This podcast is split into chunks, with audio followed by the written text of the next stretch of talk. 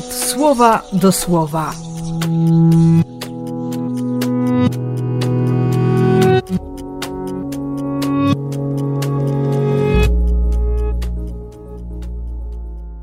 Dwudziesty pierwszy kwietnia, piątek.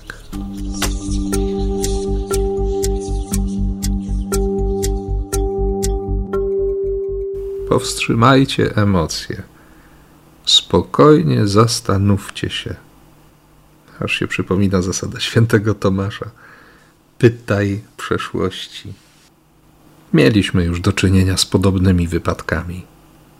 Dlatego radzę wam, uwolnijcie tych ludzi i zostawcie ich w spokoju. Bo jeśli to, o czym mówią, jest dziełem ludzkim, prędzej czy później się rozpadnie. Jeśli jednak sprawa ta pochodzi od Boga, nie zdołacie ich zniszczyć.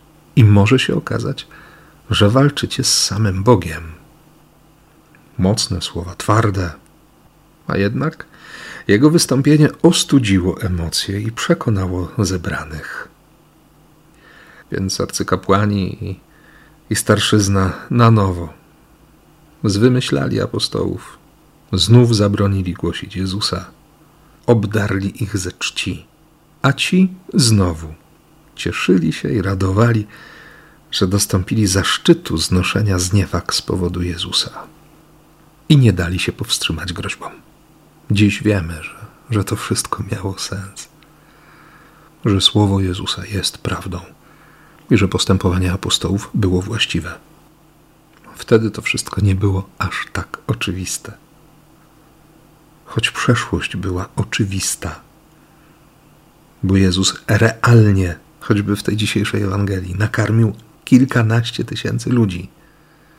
Ciekawe, że tysiąclatka sugeruje, jakoby Jezus sam wszystkim rozdał te pięć chlebów i jeszcze dwie ryby. Jakby do każdego podszedł osobiście. Ale w sumie on tak właśnie robi. Do każdego z nas podchodzi osobiście. Chce nas nakarmić.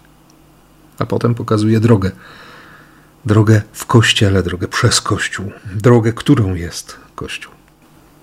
Bo nie na darmo święty Paweł będzie utożsamiał kościół z Chrystusem.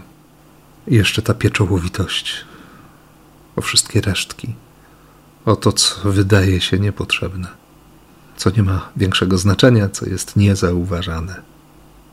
Bóg ma taką uważność w oczach i w sercu. Kościół ma być tak wyczulony, tak uważny, tak troskliwy. Kościół, czyli i ty, i ja. Więc modlę się o takie serce, takie oczy dla nas. I błogosławię w imię Ojca i Syna i Ducha Świętego. Amen.